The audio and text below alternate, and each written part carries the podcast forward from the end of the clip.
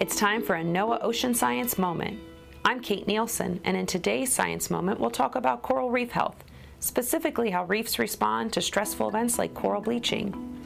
Listen in as we revisit an earlier interview with Britt Parker from NOAA's Coral Reef Conservation Program. Britt, to start off, can you share with us some of the threats our coral reefs are facing today? Sure. We think about threats kind of both locally as well as globally. So, some of the local threats we're really concerned with are things like unsustainable fishing practices or land based sources of pollution. This could be, you know, both things like fertilizers and um, excess nutrients as well as um, sedimentation, so runoff from the land. We're also very concerned with the global threats related to um, carbon dioxide in the atmosphere, including uh, global climate change and the warming of both the atmosphere and the oceans, and ocean acidification, which is a related problem. And so, all of these things, both on their own as well as taken together, can have great impact on the health of coral reef ecosystems around the world.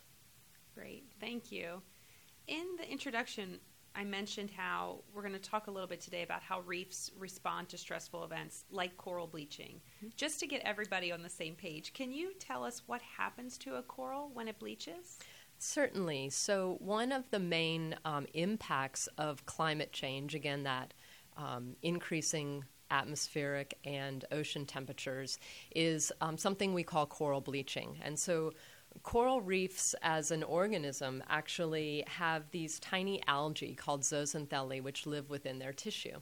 And when a coral is exposed to temperatures above the normal warmest temperatures it's used to, especially when conditions are really hot and still and um, lots of high intensity light, the coral will actually eject those algae. And the problem with that is that those algae are actually the source um, for much of the food um, and nutrients that the coral requires to survive. And so, in this case, the, the stressful event that we're talking about, this coral bleaching, um, if the, the coral is are in these conditions where they are bleached and these last a long time, then the, the coral can actually starve and die. Britt, is it possible for a coral reef to recover then from a stressful event, maybe coral bleaching, like we talked about, or another one of the, the threats you mentioned in your first response? Absolutely. It is possible for a coral to recover. And in fact, it's also, in some cases, possible for them to kind of resist the event and not bleach or not bleach as badly.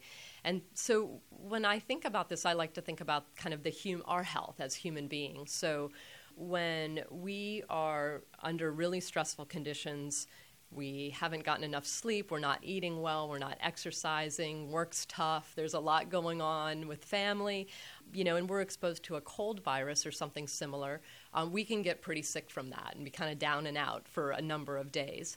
But if conditions are really good for us and we're not really stressed, we may actually not get the virus mm-hmm. once we're exposed, or we may only have, you know, a, a, a small cold that only lasts for a couple days. And so coral reefs are very similar in that if conditions are right, they have good water quality. So um, we've taken care of those land based sources of pollution and sedimentation. If they have the right types of fish on the reef, and we can go into that a bit later. Um, but we've we've you know controlled some of the unsustainable fishing practices.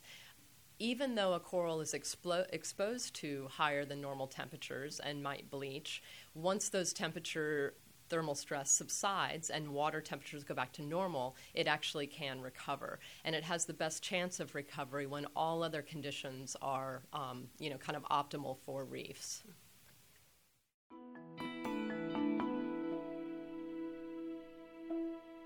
We hope you've enjoyed this NOAA Ocean Science moment. If you like this podcast and want to hear more, search for the NOAA Ocean Podcast in your podcast catcher of choice or visit oceanservice.noaa.gov.